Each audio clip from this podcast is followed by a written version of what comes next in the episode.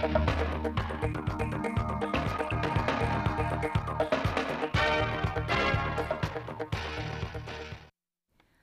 quý vị và các bạn theo dõi chương trình thời sự tổng hợp ngày 26 tháng 11 năm 2022 của Đài Phát thanh và Truyền hình Thanh Hóa. Chương trình hôm nay có những nội dung chính sau đây. Lễ gắn biển công trình đường dây Bỉm Sơn Nga Sơn và trạm biến áp 110 kV Nga Sơn. Thanh Hóa phấn đấu đến hết năm 2022 có trên 100.000 người tham gia bảo hiểm xã hội tự nguyện. Khó khăn trong việc thi hành án dân sự đối với chủ tàu cá 67. Phần tin thời sự quốc tế, Tổng thống Putin, Nga sẽ đạt được các mục tiêu trong chiến dịch quân sự đặc biệt Chủ tịch Trung Quốc hội đàm với Chủ tịch Cuba. Sau đây là nội dung chi tiết.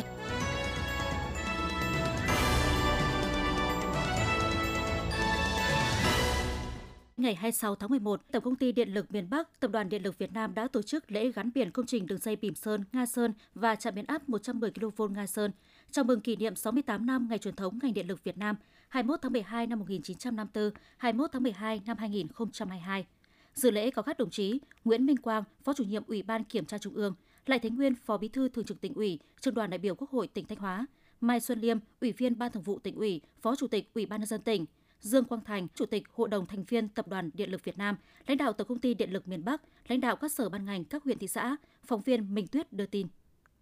Dự án đường dây Bỉm Sơn Nga Sơn và trạm biến áp 110 kV Nga Sơn có tổng mức đầu tư 236 tỷ đồng. Trong đó, dự án đường dây Bỉm Sơn Nga Sơn có chiều dài gần 18,5 km với 72 vị trí cột, trải dài qua địa phận thị xã Bỉm Sơn, các huyện Hà Trung và Nga Sơn. Dự án trạm biến áp 110 kV Nga Sơn có công suất mỗi máy biến áp 40 MVA và 0,1 km nhánh rẽ mạch kép 110 kV đấu nối. Đây là trạm biến áp vận hành theo chế độ không người trực. Tại đây được lắp đặt hệ thống thu thập, giám sát và điều khiển xa, cho phép kết nối, trao đổi giao thức truyền tin với trung tâm điều khiển xa khu vực. Dự án đường dây bỉm Sơn Nga Sơn và trạm biến áp 110 kV Nga Sơn đi vào hoạt động sẽ góp phần chống quá tải lưới điện, nâng cao chất lượng điện năng, tăng cường độ tin cậy cung cấp điện khu vực huyện Nga Sơn và các vùng lân cận, từ đó đáp ứng nhu cầu cấp điện phục vụ phát triển kinh tế xã hội, an ninh quốc phòng và đời sống nhân dân trên địa bàn. Thay mặt lãnh đạo tỉnh Thanh Hóa, Phó Chủ tịch Ủy ban nhân dân tỉnh Mai Xuân Liêm cảm ơn sự quan tâm và phối hợp chặt chẽ của Bộ Công Thương, Tập đoàn Điện lực Việt Nam, Tổng công ty Điện lực miền Bắc, Công ty Điện lực Thanh Hóa, Ban quản lý dự án lưới điện đã chỉ đạo các đơn vị và nhà thầu khắc phục mọi khó khăn, khẩn trương thu xếp các nguồn lực để hoàn thành hồ sơ thủ tục, bố trí nguồn vốn và tổ chức thi công ngày đêm, đảm bảo tiến độ hoàn thành dự án. Để dự án đường dây Bỉm Sơn Nga Sơn và trạm biến áp 110 kV Nga Sơn phát huy hiệu quả, phục vụ tốt nhu cầu sản xuất và đời sống của nhân dân, Phó Chủ tịch Ủy ban nhân dân tỉnh Mai Xuân Liêm đề nghị Tổng công ty Điện lực miền Bắc chỉ đạo công ty Điện lực Thanh Hóa, ban quản lý dự án lưới điện chủ động phối hợp chặt chẽ với các sở ban ngành cấp tỉnh, Ủy ban nhân dân thị xã Bỉm Sơn, các huyện Nga Sơn, Hà Trung trong việc cấp điện an toàn ổn định cho tuyến đường dây, tăng cường công tác kiểm tra, triển khai thực hiện các giải pháp nhằm bảo vệ hành lang an toàn công trình lưới điện cao áp tiếp tục quan tâm bố trí thêm nguồn vốn cho đầu tư phát triển lưới điện trên địa bàn tỉnh Thanh Hóa, trong đó tập trung lưới điện 110 kV và hệ thống lưới điện nông thôn đã xuống cấp, xây dựng lưới điện hiện đại, đồng bộ, đảm bảo cấp điện ổn định cho phát triển kinh tế xã hội địa phương. Phó Chủ tịch Ủy ban nhân dân tỉnh Mai Xuân Liêm yêu cầu các sở ban ngành cấp tỉnh, cấp ủy chính quyền thị xã Bỉm Sơn, các huyện Nga Sơn, Hà Trung thường xuyên kiểm tra, kiểm soát các công trình xây dựng, các phương tiện máy móc do mình quản lý ở gần khu vực có nguy cơ vi phạm hành lang lưới điện cao áp, có biện pháp ngăn ngừa để không xảy ra sự cố tai nạn về điện, tích cực tuyên truyền vận động nhân dân địa phương hãy vì lợi ích chung của nhà nước và lợi ích lâu dài của quê hương chấp hành tốt các quy định của pháp luật về bảo vệ hành lang an toàn lưới điện cao áp, bảo vệ tài sản của ngành điện, phục vụ sản xuất và sinh hoạt của người dân trên địa bàn. Đồng chí Phó Bí thư Thường trực Tỉnh ủy Lại Thế Nguyên và Phó Chủ tịch Ủy ban nhân dân tỉnh Mai Xuân Liêm đã trao bằng khen của Chủ tịch Ủy ban nhân dân tỉnh cho ba tập thể và ba cá nhân có thành tích trong công tác xây dựng lưới điện, góp phần vào sự phát triển kinh tế xã hội của tỉnh Thanh Hóa. Tổng công ty Điện lực miền Bắc tặng giấy khen cho các tập thể cá nhân có thành tích xuất sắc trong việc triển khai thực hiện dự án đường dây bìm Sơn Nga Sơn và trạm biến áp 110 kV Nga Sơn. Ngày 26 tháng 11, Ban Thường vụ Thành ủy thành phố Thanh Hóa đã tổ chức lớp bồi dưỡng cập nhật kiến thức quý 4 năm 2022 cho cán bộ chủ chốt mở rộng. Dự lớp bồi dưỡng có đồng chí Lê Anh Xuân, Ủy viên Ban Thường vụ Tỉnh ủy, Bí thư Thành ủy thành phố Thanh Hóa, tin của phóng viên Hùng Sơn. Tại lớp bồi dưỡng các học viên đã được nghe tiến sĩ Nhị Lê, nguyên phó tổng biên tập tạp chí Cộng sản, truyền đạt chuyên đề Văn hóa chính trị Việt Nam hiện nay với các nội dung về khái niệm văn hóa chính trị và nội hàm của nó, các chức năng của văn hóa chính trị, sự phát triển của văn hóa chính trị ở Việt Nam hiện nay, một số vấn đề về nâng cao văn hóa chính trị cho cán bộ lãnh đạo quản lý. Thông qua lớp bồi dưỡng cập nhật kiến thức đã giúp các cán bộ chủ chốt toàn thành phố hiểu rõ hơn về văn hóa chính trị ở Việt Nam hiện nay, góp phần đổi mới tư duy nhận thức, thái độ ứng xử của cán bộ công chức trong quá trình thực thi công vụ.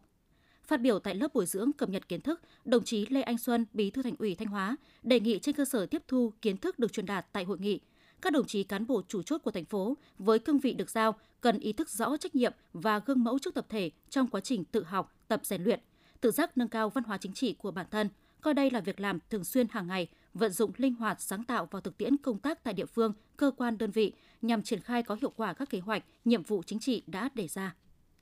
Thưa quý vị và các bạn, giai đoạn 2021-2022, Ban dân vận tỉnh ủy Thanh Hóa đã triển khai xây dựng điểm mô hình chính quyền thân thiện vì nhân dân phục vụ tại 12 xã phường thị trấn trên địa bàn 10 huyện. Với tinh thần đổi mới, năng động sáng tạo, các xã phường thị trấn được chọn làm điểm đã phối hợp chặt chẽ với khối dân vận cung cấp, xây dựng kế hoạch và tổ chức triển khai thực hiện xây dựng mô hình theo trình tự các bước, đảm bảo nội dung và phù hợp với điều kiện, tình hình thực tiễn của địa phương. Tại các trụ sở hành chính cơ sở, các đơn vị đều quan tâm sắp xếp, chỉnh trang phòng tiếp nhận và trả kết quả, niêm yết công khai các nội dung liên quan đến yêu cầu về cải cách thủ tục hành chính, quy trình tiếp nhận, giải quyết và trả kết quả, quy tắc ứng xử của cán bộ công chức, viên chức, xây dựng các hòm thư góp ý, công khai số điện thoại của lãnh đạo xã phường, thị trấn để tiếp nhận và xử lý kịp thời các phản ánh kiến nghị của người dân. Hiện toàn tỉnh đã xây dựng và nhân rộng được 140 mô hình chính quyền thân thiện vì nhân dân phục vụ, 15 mô hình cấp tỉnh chỉ đạo, 125 mô hình cấp huyện chỉ đạo. Nhiều địa phương đã triển khai đồng bộ đến các xã phường thị trấn như thành phố Thanh Hóa, các huyện Đông Sơn, Hà Trung, Yên Định, Hậu Lộc. Có thể thấy, sự thân thiện của cán bộ công chức chính quyền địa phương đã tạo ra tâm lý thoải mái cho người dân, giúp họ cởi mở hơn trong giao tiếp, ứng xử, phối hợp tốt hơn trong giải quyết công việc, tạo nên sự khác biệt so với trước đây.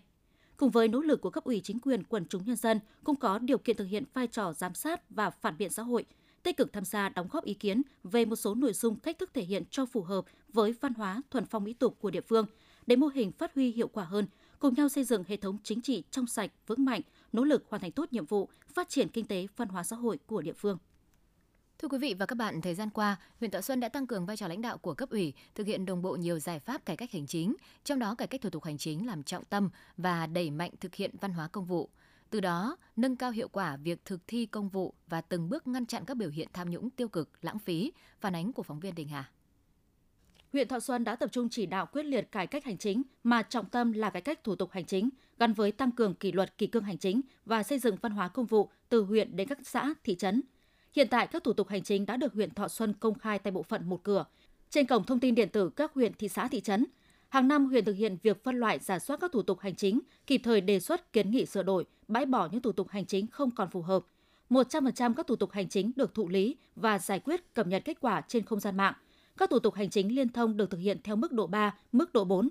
Việc thu phí, lệ phí theo quy định và được công khai, đồng thời từng bước thực hiện việc thu phí bằng chứng tử điện tử. Với phương châm lấy sự hài lòng của người dân làm thước đo mức độ hoàn thành nhiệm vụ của cán bộ công chức, các cá nhân tổ chức đến giao dịch đều được tiếp đón niềm nở, hướng dẫn tận tình. Ông Nguyễn Bá Tao, thôn Trung Thành, xã Xuân Hòa, huyện Thọ Xuân, tỉnh Thanh Hóa nói: là một công à, dân đến để giao dịch với chính quyền thì à, trước hết à, tôi cảm nhận được cái thái độ của cán bộ công chức từ các cái cô văn phòng cho đến các cái vị chức sắc đều đón tiếp niềm nở theo yêu cầu của công dân đồng thời cũng như được giải quyết một cách thỏa đáng nếu như là cái quyền lợi chính đáng của công dân thì được đáp ứng nhanh gọn thủ tục thì không dườm già và cũng không phiền hà gì cả. Ông Lê Văn Hoàn, Chủ tịch Ủy ban nhân dân xã Bắc Lương, huyện Thọ Xuân, tỉnh Thanh Hóa nói: Đối với à, công tác chấp hành à, kỷ luật kỷ cương hành chính à, đối với đơn vị xã Bắc Lương chúng tôi thì trong nhiều năm qua luôn được tăng cường về cái việc quán triệt cho cán bộ công chức xã trong các cái hội nghị giao ban hàng tuần, hàng tháng để nâng cao cái tinh thần trách nhiệm, Ờ, cái thái độ phục vụ nhân dân ờ, hướng đến cái sự hài lòng của người dân trong cái việc ờ, thực thi công vụ. Để thực hiện hiệu quả kỷ luật kỷ cương hành chính và văn hóa công vụ, huyện Thọ Xuân tăng cường phát huy vai trò lãnh đạo của cấp ủy, thường xuyên tuyên truyền phổ biến các văn bản, nghị quyết, hướng dẫn của cấp trên. Các cấp ủy cũng tăng cường kiểm tra, giám sát, qua đó kịp thời phát hiện, chấn chỉnh, xử lý những biểu hiện sai lệch kỷ cương, kỷ luật hành chính, chưa thực hiện đầy đủ các quy định về văn hóa công vụ. Bà Lưu Thị Anh Đào, chủ nhiệm Ủy ban kiểm tra huyện ủy Thọ Xuân, tỉnh Thanh Hóa nói: Chúng tôi cũng xác định là à, nguyên nhân mà dẫn đến tham nhũng tiêu cực đó là về mặt cơ chế và cái điều kiện. Thứ hai nữa là về mặt con người. Cho nên là chúng tôi cũng thường xuyên kiểm tra giám sát cái việc à, thực hiện à, quy chế làm việc kỷ cương kỷ luật của cán bộ công chức viên chức đảng viên và thực hiện cái việc à, công khai những cái kết quả kiểm tra giám sát để cho cán bộ đảng viên và nhân dân cũng biết được và cũng giám sát cái việc thực hiện là nhiệm vụ của cán bộ đảng viên. Trong những năm gần đây, huyện Thọ Xuân luôn duy trì tốc độ tăng trưởng kinh tế cao, công tác cải cách hành chính mà trọng tâm là cải cách thủ tục hành chính đứng ở nhóm đầu của tỉnh. Việc thực hiện có hiệu quả kỷ luật kỷ cương hành chính và văn hóa công vụ đã góp phần quan trọng trong tạo môi trường thuận lợi, thu hút đầu tư, khuyến khích các doanh nghiệp và người dân phát triển sản xuất kinh doanh, góp phần thực hiện thắng lợi các mục tiêu phát triển kinh tế xã hội của địa phương. Quý vị và các bạn đang theo dõi chương trình thời sự phát thanh của Đài Phát thanh và Truyền hình Thanh Hóa. Chương trình được phát trên sóng FM tần số 92,3 MHz. Tiếp theo sẽ là những thông tin đáng chú ý. Thưa quý vị và các bạn, ngày 10 tháng 8 năm 2022, tỉnh Thanh Hóa đã ban hành Bộ Tiêu chí xã nông thôn mới nâng cao giai đoạn 2022-2025 với 19 tiêu chí nâng cao toàn diện và bổ sung thêm nhiều chỉ tiêu mới. Ban chỉ đạo chương trình nông thôn mới các cấp đã và đang hướng dẫn các địa phương triển khai thực hiện. Phấn đấu năm 2022, toàn tỉnh có thêm 22 xã đạt chuẩn nông thôn mới nâng cao. Phóng sự của phóng viên Hương Hạnh. Nếu như trước đây, để đạt tiêu chí số 13 về tổ chức sản xuất, mỗi xã nông thôn mới nâng cao chỉ cần hoàn thiện 2 chỉ tiêu, còn theo bộ tiêu chí mới để đạt tiêu chí này, các địa phương sẽ phải thực hiện thêm 6 chỉ tiêu như thực hiện truy xuất nguồn gốc sản phẩm chủ lực, có sản phẩm ô cốp, ứng dụng chuyển đổi số, sản phẩm chủ lực bán qua kênh thương mại điện tử, vùng nguyên liệu tập trung cấp mã số vùng trồng. Đây được xem là một trong những tiêu chí khó. Bà Quách Thị Khuyên, trưởng phòng nông nghiệp huyện Nga Sơn tỉnh Thanh Hóa cho biết. Một trong những cái tiêu chí mà khó so đối với thực hiện nông thôn mới nâng cao thì trong đó có cái mô cái tiêu chí về tổ chức sản xuất tôi đã triển khai phối hợp với các đơn vị tư vấn ờ, phối hợp với xã để tổ chức ờ, thực hiện. Đối với ngành nông nghiệp thì tham mưu cho huyện có thể là hỗ trợ cho các xã ờ, trong cái quá trình thực hiện các cái tiêu chí các cái tỷ, tỷ tiêu trong cái nông thôn mới. Trong đó có cái cái cái ừ, xây dựng cái mã số vùng trồng trên cơ sở quy định của Bộ Tiêu chí Quốc gia, tỉnh Thanh Hóa đã giả soát lấy ý kiến các ban ngành phụ trách để ban hành Bộ Tiêu chí xã nông thôn mới nâng cao giai đoạn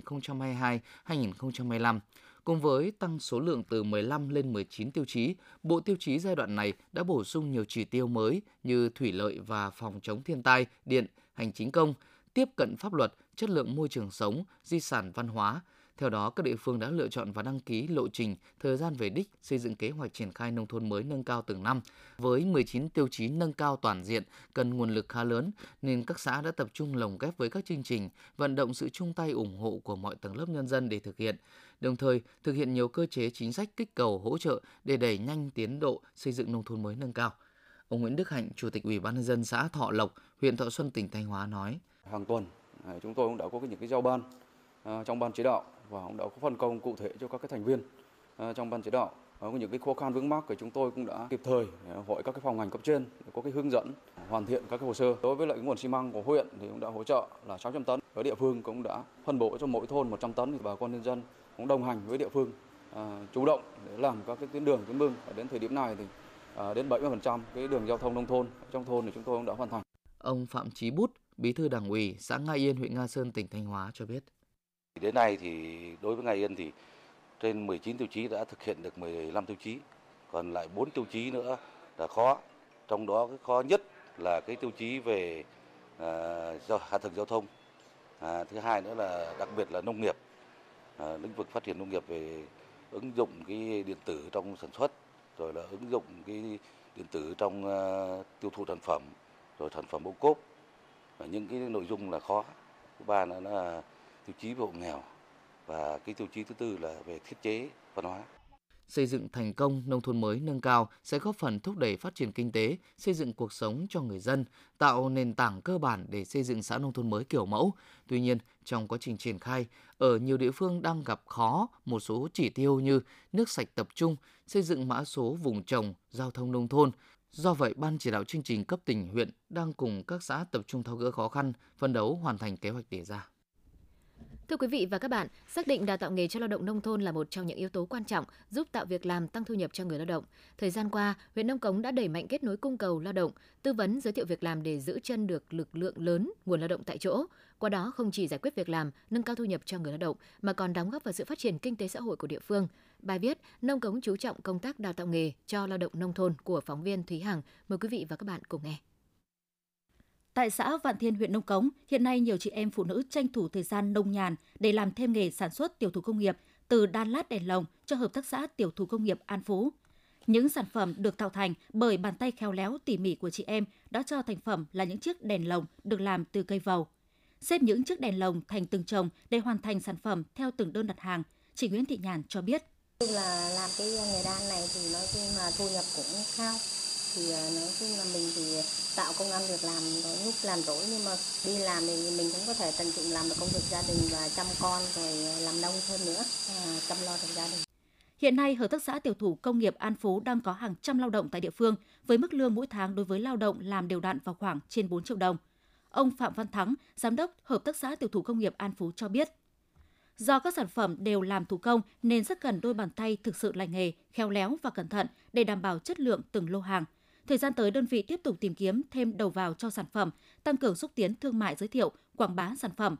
Cũng được ờ, tạo điều kiện của chính quyền địa phương thì ờ, cơ sở chúng tôi cũng đã duy trì được sản xuất. Tại thì cơ sở chúng tôi cũng tầm ờ, gần 100 lao động đang sản xuất tại hộ gia đình. Sắp tới tôi sẽ mở rộng sản xuất tại các làng nghề mới, tạo thêm quan việc làm cho bà con nhân dân trong dịp sắp tới. Từ đầu năm đến nay, toàn huyện có 59 doanh nghiệp hợp tác xã thành lập mới, giải quyết việc làm cho hơn 2.000 lao động nông thôn, chủ yếu là các ngành nghề may mặc, giày da, đan lát, chế biến lương thực, thực phẩm. Với lợi thế là trên địa bàn huyện có trên 400 doanh nghiệp, trong đó có trên 20 đơn vị hoạt động trong lĩnh vực may mặc, giày xuất khẩu, tạo việc làm thường xuyên cho trên 17.000 lao động. Các nghề truyền thống cũng đã tạo việc làm cho hàng chục nghìn lao động như làng nghề nón lá Trường Giang, làng nghề làm hương bài xã Vạn Thắng, làng nghề chiếu cói và các sản phẩm từ cói, làng nghề làm miến gạo Tân Giao, xã Thăng Long. Ông Hoàng Văn Khiêu, Chủ tịch Ủy ban nhân dân xã Vạn Thiện, huyện Nông Cống cho biết. Và đây là một trong những cái chủ trương là ờ, rất là đúng đắn để rồi là tạo được cái công an việc làm cho người lao động, giải quyết cho cái lao động lúc nông nhàn, cải thiện được cái cuộc sống và cũng được huyện rất là quan tâm tạo điều kiện thông qua các cái giải quyết việc làm, đào tạo cái nghề cho địa phương. Và thấy rằng là ờ, số lượng ờ, lao động duy trì ổn định và thực hiện nó rất tốt, đảm bảo được sản phẩm nhập hàng ngày cho công ty và công ty thì họ cũng đã trả cái, cái chế độ thường xuyên cho người lao động đảm bảo tốt. Để công tác đào tạo nghề cho lao động nông thôn thực sự phát huy hiệu quả, huyện đã chỉ đạo các xã thị trấn thống kê, phân loại lao động, giả soát số người có nhu cầu học nghề để xây dựng kế hoạch đào tạo đáp ứng nhu cầu tuyển dụng của các đơn vị trên địa bàn. Đồng thời, huyện Nông Cống thường xuyên liên kết chặt chẽ giữa cơ sở đào tạo nghề với doanh nghiệp, công ty có nhu cầu sử dụng lao động. Nhờ đó, tỷ lệ lao động có việc làm qua đào tạo đạt 75%, tỷ lệ người lao động có việc làm thường xuyên đạt 97%. Ông Đào Minh Quân, Phó Chủ tịch Ủy ban nhân dân huyện Nông Cống cho biết. Ủy ban huyện đã chỉ đạo thực hiện một số giải pháp đề nghị các công ty doanh nghiệp nâng cao năng lực sản xuất, áp dụng các công nghệ và mở rộng các dây chuyền mới đón tiếp nguồn lao động. Bàn với Liên đoàn Lao động huyện tập trung tuyên truyền cùng với các doanh nghiệp tuyển dụng các lao động, bố trí và thỏa thuận với các doanh nghiệp tuyển dụng trên cơ sở lao động hiện có, bố trí thêm ngành nghề mới tại nông thôn. Thời gian tới, huyện Nông Cống tiếp tục đẩy mạnh công tác tuyên truyền về tầm quan trọng của đào tạo nghề, đa dạng hóa các hình thức phổ biến thông tin thị trường lao động đến mọi tổ chức cá nhân để mọi người có thể chủ động khai thác, cập nhật thông tin, tuyên truyền thông qua các phiên giao dịch việc làm, hội nghị định hướng nghề nghiệp, kêu gọi con em địa phương về làm việc tại quê nhà. Đặc biệt tạo cơ chế thông thoáng, hỗ trợ về thủ tục để thu hút các dự án, mời gọi các doanh nghiệp về đầu tư trên địa bàn để giải quyết việc làm, nâng cao thu nhập cho người dân. Thanh Hóa phấn đấu đến hết năm 2022 có 105.000 người tham gia bảo hiểm xã hội tự nguyện. Đây là thách thức rất lớn đối với ngành bảo hiểm xã hội và nguy cơ cao, mục tiêu này rất khó thực hiện. Phản ánh của phóng viên Cẩm Thơ. Mặc dù đã được cán bộ bảo hiểm xã hội, bưu điện và chính quyền địa phương tuyên truyền vận động, giải thích tỉ mỉ những chính sách, quyền lợi khi tham gia bảo hiểm xã hội tự nguyện, nhưng anh Nguyễn Phan Thuyết ở huyện Như Xuân vẫn chưa quyết định tham gia. Anh Nguyễn Phan Thuyết, thôn Thắng Lộc, xã Bình Lương, huyện Như Xuân, tỉnh Thanh Hóa nói: Đôi lần à, biêu điện rồi anh chị em đến tư vấn về bảo hiểm xã hội nhưng mà do điều kiện gia đình tôi chưa đủ khả năng cho nên tôi chưa theo được. Lao động tự do nhiều, thu nhập lại bấp bênh, thiếu tính ổn định. Nhiều người dân chưa hiểu rõ những chính sách quyền lợi khi tham gia bảo hiểm xã hội tự nguyện là những khó khăn trong việc phát triển người tham gia bảo hiểm xã hội tự nguyện trên địa bàn Thanh Hóa. Phát triển đối tượng tham gia bảo hiểm tự nguyện đã khó thì việc duy trì đối tượng đã tham gia cũng gặp không ít trở ngại – đặc biệt khi áp dụng quy định mới về chuẩn nghèo đa chiều giai đoạn 2021-2025 từ ngày 1 tháng 1 năm 2022, mức đóng bảo hiểm xã hội tự nguyện điều chỉnh theo hướng tăng thêm đã tác động trực tiếp đến những người đang tham gia bảo hiểm xã hội tự nguyện. Ông Vũ Ngọc Tài, Phó Chủ tịch Ủy ban nhân dân thị trấn Bến Sung, huyện Như Thanh, tỉnh Thanh Hóa nói: Cái tỷ lệ mà người dân tham gia cái bảo hiểm tự nguyện ấy, thì nó cũng à, có một cái phần là nó cũng gặp khó khăn. Cái thứ nhất là cái mặt bằng chung kinh tế ờ, của nhân dân là nó không không không, không đều thì cái vấn đề mà để cho người ta vận động người ta tham gia thì cũng có gặp nhiều khó khăn trong vấn đề này. Cái thứ nữa thì tỷ lệ người dân không có việc làm. Cái việc làm phải nói là không phải là không việc làm nó nhưng mà việc làm nó không ổn định ờ, thu nhập nó không ổn định thì cũng là một cái vấn đề khó cho cái vấn đề chúng ta tuyên truyền để người ta tham gia. Đến thời điểm này, Thanh Hóa mới phát triển được hơn 80.000 so với mục tiêu 105.000 người đang tham gia bảo hiểm xã hội tự nguyện đến hết năm 2022, đạt tỷ lệ gần 80%. Ngành bảo hiểm xã hội và các đơn vị liên quan đang tích cực bám làng, bám bản, tuyên truyền bằng nhiều hình thức để giúp người dân hiểu về giá trị đích thực của bảo hiểm xã hội tự nguyện. Bên cạnh đó, tiếp tục trang bị kiến thức, kỹ năng tuyên truyền, vận động cho các đại lý thu, các cộng tác viên để mọi người thực hiện tốt tuyên truyền, vận động đối tượng tham gia. Bảo hiểm xã hội tự nguyện là chính sách an sinh xã hội của Đảng và Nhà nước do nhà nước tổ chức thực hiện, được nhà nước bảo hộ, hỗ trợ mức đóng. Người lao động tự nguyện tham gia và được lựa chọn mức đóng, phương thức đóng phù hợp với thu nhập của bản thân để hưởng các chế độ theo quy định. Bởi vậy, người dân nên quan tâm, tích cực tham gia các loại hình bảo hiểm này nhằm giảm bớt khó khăn, rủi ro khi về già, giúp đảm bảo thu nhập, ổn định cuộc sống khi hết tuổi lao động. Những năm qua, công tác phát triển đối tượng tham gia bảo hiểm y tế trên địa bàn huyện Thiệu Hóa luôn được quan tâm chú trọng. Đây không chỉ là một trong các nhiệm vụ trọng tâm của ngành bảo hiểm xã hội, mà còn là chỉ tiêu quan trọng trong chương trình phát triển kinh tế xã hội, xây dựng nông thôn mới của địa phương. Theo báo cáo của Bảo hiểm xã hội huyện, đến nay, tỷ lệ bao phủ bảo hiểm y tế của huyện mới đạt 89,59% dân số. Xác định công tác truyền thông là chìa khóa để thực hiện hiệu quả việc phát triển người tham gia bảo hiểm xã hội, bảo hiểm y tế Bảo hiểm xã hội huyện đã triển khai thực hiện nhiều giải pháp như phối hợp với 25 xã thị trấn, ký kết quy chế phối hợp thực hiện chính sách pháp luật bảo hiểm xã hội, bảo hiểm y tế giữa Bảo hiểm xã hội huyện và Ủy ban nhân dân các địa phương. Phối hợp với bưu điện huyện tổ chức các đợt gia quân tuyên truyền bằng xe loa lưu động và trực tiếp đến từng địa bàn dân cư, từng hộ gia đình, vận động tuyên truyền, tập trung vào các nhóm chủ thể tiềm năng như hộ nông dân sản xuất kinh doanh giỏi, chủ trang trại, thợ thủ công, người lao động trong các hợp tác xã làng nghề, người làm nghề tự do có thu nhập – như buôn bán, kinh doanh cá thể, tiểu thương, góp phần giúp người dân thấy được quyền lợi thiết thực khi tham gia bảo hiểm y tế, bảo hiểm xã hội tự nguyện là cách đóng góp khi lành để dành khi ốm. Nhiều tàu cá tại Thanh Hóa vay vốn theo Nghị định 67 của Chính phủ sau quá trình hoạt động không hiệu quả, không đủ khả năng trả nợ, bị các ngân hàng thương mại khởi kiện ra tòa yêu cầu bồi thường hợp đồng. Bên cạnh các chủ tàu thực sự khó khăn, vẫn có chủ tàu cố ý trốn tránh trách nhiệm trả nợ, khiến cho việc thu hồi của cơ quan thi hành án gặp rất nhiều khó khăn. Phóng sự Khó khăn trong việc thi hành án dân sự đối với chủ tàu 67 của phóng viên Lan Phương. Mời quý vị và các bạn cùng nghe. Với số tiền vay tại thời điểm năm 2017 là hơn 9 tỷ đồng của Ngân hàng Nông nghiệp và Phát triển Nông thôn chi nhánh Hậu Lộc, Bắc Thanh Hóa. Tuy nhiên, do quá trình hoạt động không hiệu quả, dẫn đến thua lỗ, không trả được nợ, chủ tàu cá ký hiệu TH92886 bị ngân hàng khởi kiện. Theo bản án của Tòa án Nhân dân huyện Hậu Lộc vào tháng 11 năm 2021, chủ tàu cá có trách nhiệm phải trả nợ số tiền gần 10 tỷ đồng, bao gồm nợ gốc và lãi theo quy định. Trên cơ sở đề nghị thi hành án của Ngân hàng Nông nghiệp và Phát triển Nông thôn chi nhánh Hậu Lộc, Bắc Thanh Hóa, Tri cục thi hành án huyện Hậu Lộc đã ban hành quyết định thi hành án đối với chủ tàu 67 ký hiệu TH92886. Tuy nhiên, hiện nay con tàu này đã xuống cấp, nhiều trang thiết bị không còn hoặc đã hư hỏng, tàu không thể hoạt động bình thường, giá trị thực tế giảm rất nhiều so với giá trị đầu tư ban đầu. Ông Lê Xuân Trường, Tri cục trưởng Tri cục thi hành án dân sự huyện Hậu Lộc, tỉnh Thanh Hóa nói: Cái khó khăn trong việc à, thi hành, ví dụ như quá trình mà đi xác minh thì các cái đối tượng phải thi hành án không chấp hành thì cơ quan thi hành án phải phối hợp với rất nhiều cơ quan ban ngành để xác minh ờ, tàu họ không đưa về cảng hoặc là họ không vào bờ thì cơ quan thi hành án phải phối hợp với lại các cái cảng vụ cảng cá hoặc các đồn biên phòng để coi như À, dò xem coi như là các tàu nó đang neo đậu ở khu vực nào sau đó phối hợp với cơ quan à, chức năng của các cái à, nơi tàu đậu để tiến hành xác minh rồi di lý tàu về nơi bảo đảm an toàn để tiến hành kê biên xử lý tài sản.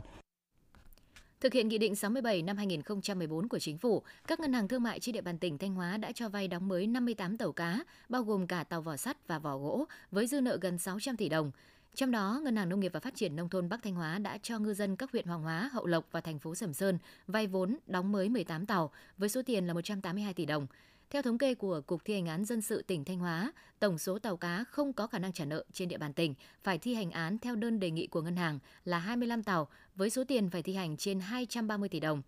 Các cơ quan thi hành án đã thu hồi được số tiền trên 38,6 tỷ đồng, còn trên 190 tỷ đồng chưa thu hồi do không có điều kiện thi hành án.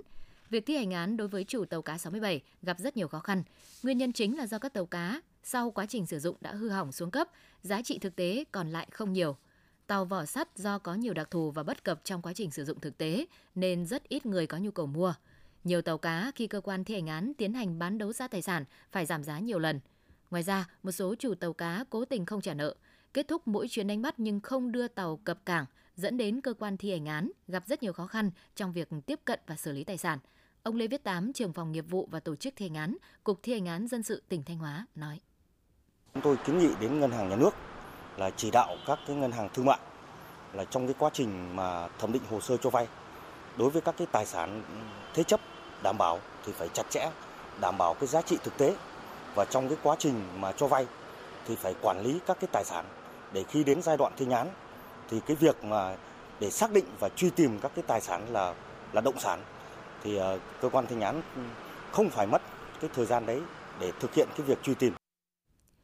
Những vướng mắc khó khăn trong công tác thi hành án dân sự đối với tàu cá 67 rất cần sự vào cuộc tháo gỡ của nhiều ngành chức năng. Đối với những chủ tàu cá cố tình trốn tránh trách nhiệm trả nợ cho ngân hàng, cơ quan thi hành án, chính quyền các địa phương và cơ quan có thẩm quyền cần có biện pháp cứng rắn, quyết liệt hơn để buộc họ phải thực hiện nghĩa vụ theo hợp đồng vay vốn, thu hồi tài sản về cho các ngân hàng thương mại.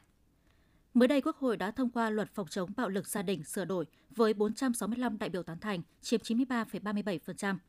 Những điểm mới trong bộ luật được kỳ vọng sẽ góp phần phòng chống bạo lực gia đình hiệu quả, xây dựng gia đình bình đẳng, tiến bộ, hạnh phúc, thực sự là tổ ấm của mỗi người. Phóng sự phản ánh của phóng viên Hương Quỳnh. Người phụ nữ hiện đang phải cùng hai con tạm lánh ở ngôi nhà Ánh Dương để tránh bạo lực gia đình. Hơn ai hết, chị là người rất quan tâm đến dự thảo luật phòng chống bạo lực gia đình sửa đổi. Với chị, những điểm mới trong bộ luật này sẽ thay đổi rất lớn trong cuộc sống của chị, cũng như những người đang phải chịu cảnh bị bạo lực gia đình. Chị cho biết. Sau khi à, nghe dự thảo luật thì tôi rất là vui mừng vì à, đã có căn cứ để bảo vệ những người à, bị bạo lực bạo lực gia đình giống như tôi và và tôi cũng mong là nhà nước sớm có những chế tài uh, nghiêm khắc để uh, để xử phạt những người mà gây ra bạo lực gia đình. Luật phòng chống bạo lực gia đình sửa đổi gồm 6 chương và 56 điều, có 5 nhóm mới như sửa đổi bổ sung các hành vi bạo lực gia đình, bổ sung quy định để tăng tính khả thi áp dụng luật đối với người nước ngoài cư trú ở Việt Nam, phòng ngừa bạo lực gia đình chủ động, trong phòng có chống, trong chống có phòng, sửa đổi bổ sung thêm các biện pháp bảo vệ, hỗ trợ, xử lý hành vi bạo lực gia đình, đáp ứng yêu cầu của thực tiễn. Chị Trần Thị Thúy, nhân viên công tác xã hội ngôi nhà Ánh Dương Thanh Hóa nói. Vai trò của công an xã, của chủ tịch ờ, xã đã được ờ, xác lập ờ, họ có quyền yêu cầu người gây bạo lực đến trụ sở công an để làm việc và xử lý vi phạm ngay khi mà vụ việc bạo lực được xảy ra. Thứ hai là chủ tịch ủy ban nhân dân xã có quyền quyết định về lệnh cấm tiếp xúc không quá 3 ngày đối với người gây bạo lực À, và trong cái thời gian đó thì người bị bạo lực có quyền chọn chỗ ở. Như thế thì cái việc có ngôi nhà ánh dương này cũng là một trong những cái điểm mà à, tích cực. À, ở chỗ chúng tôi có thể cung cấp được những cái địa chỉ tạm lánh an toàn. Thứ hai là hỗ trợ về y tế, thứ ba là hỗ trợ về tư pháp đối với người bị bạo lực. Luật phòng chống bạo lực gia đình sửa đổi được đánh giá đáp ứng yêu cầu phát sinh trong thực tiễn theo hướng tiếp cận và đảm bảo quyền con người, tôn trọng các quyền của công dân khi xử lý các hành vi bạo lực gia đình. Tuy nhiên, để luật đi vào thực tiễn cuộc sống thì cần phải có sự vào cuộc của các ngành cơ quan chức năng. Bà Trịnh Thị Thủy, Thứ trưởng Bộ Văn hóa Thể thao và Du lịch nói: Trước hết thì chúng tôi sẽ tham mưu để trình chính phủ ban hành một kế hoạch tổng thể để triển khai thực hiện uh, luật phòng chống bạo lực gia đình. Chúng tôi cũng sẽ xây dựng một kế hoạch tổng thể và giao cho các cơ quan liên quan phối hợp với các bộ ban ngành đặc biệt là các địa phương để mà triển khai thực hiện cái kế hoạch tuyên truyền phổ biến pháp luật về phòng chống bạo lực gia đình chuẩn bị những cái nguồn lực để đảm bảo cái thực thi uh, các quy định của pháp luật uh, mà uh, luật đã quy định. Và cái cuối cùng thì đúng chức năng nhiệm vụ quản lý nhà nước của Bộ Văn hóa Thể thao và Du lịch thì chúng tôi sẽ tăng cường cái công tác thanh tra kiểm tra à, kể cả cái việc ờ, ờ, kiểm tra cái việc ờ, triển khai thực hiện luật phòng chống bạo lực gia đình Luật phòng chống bạo lực gia đình sửa đổi đảm bảo thể chế hóa kịp thời chủ trương đường lối của Đảng để phát triển gia đình hạnh phúc bền vững và thực hiện phòng chống bạo lực gia đình toàn diện khả thi có hiệu quả, nâng cao hiệu lực hiệu quả của các thiết chế nhà nước xã hội cũng như vai trò của gia đình trong phòng chống bạo lực gia đình, góp phần gìn giữ các giá trị văn hóa truyền thống tốt đẹp của gia đình dân tộc. Luật có hiệu lực thi hành từ ngày 1 tháng 7 năm 2023. Quý vị và các bạn vừa theo dõi phần tin trong tỉnh. Tiếp ngay sau đây là bản tin thời sự quốc tế.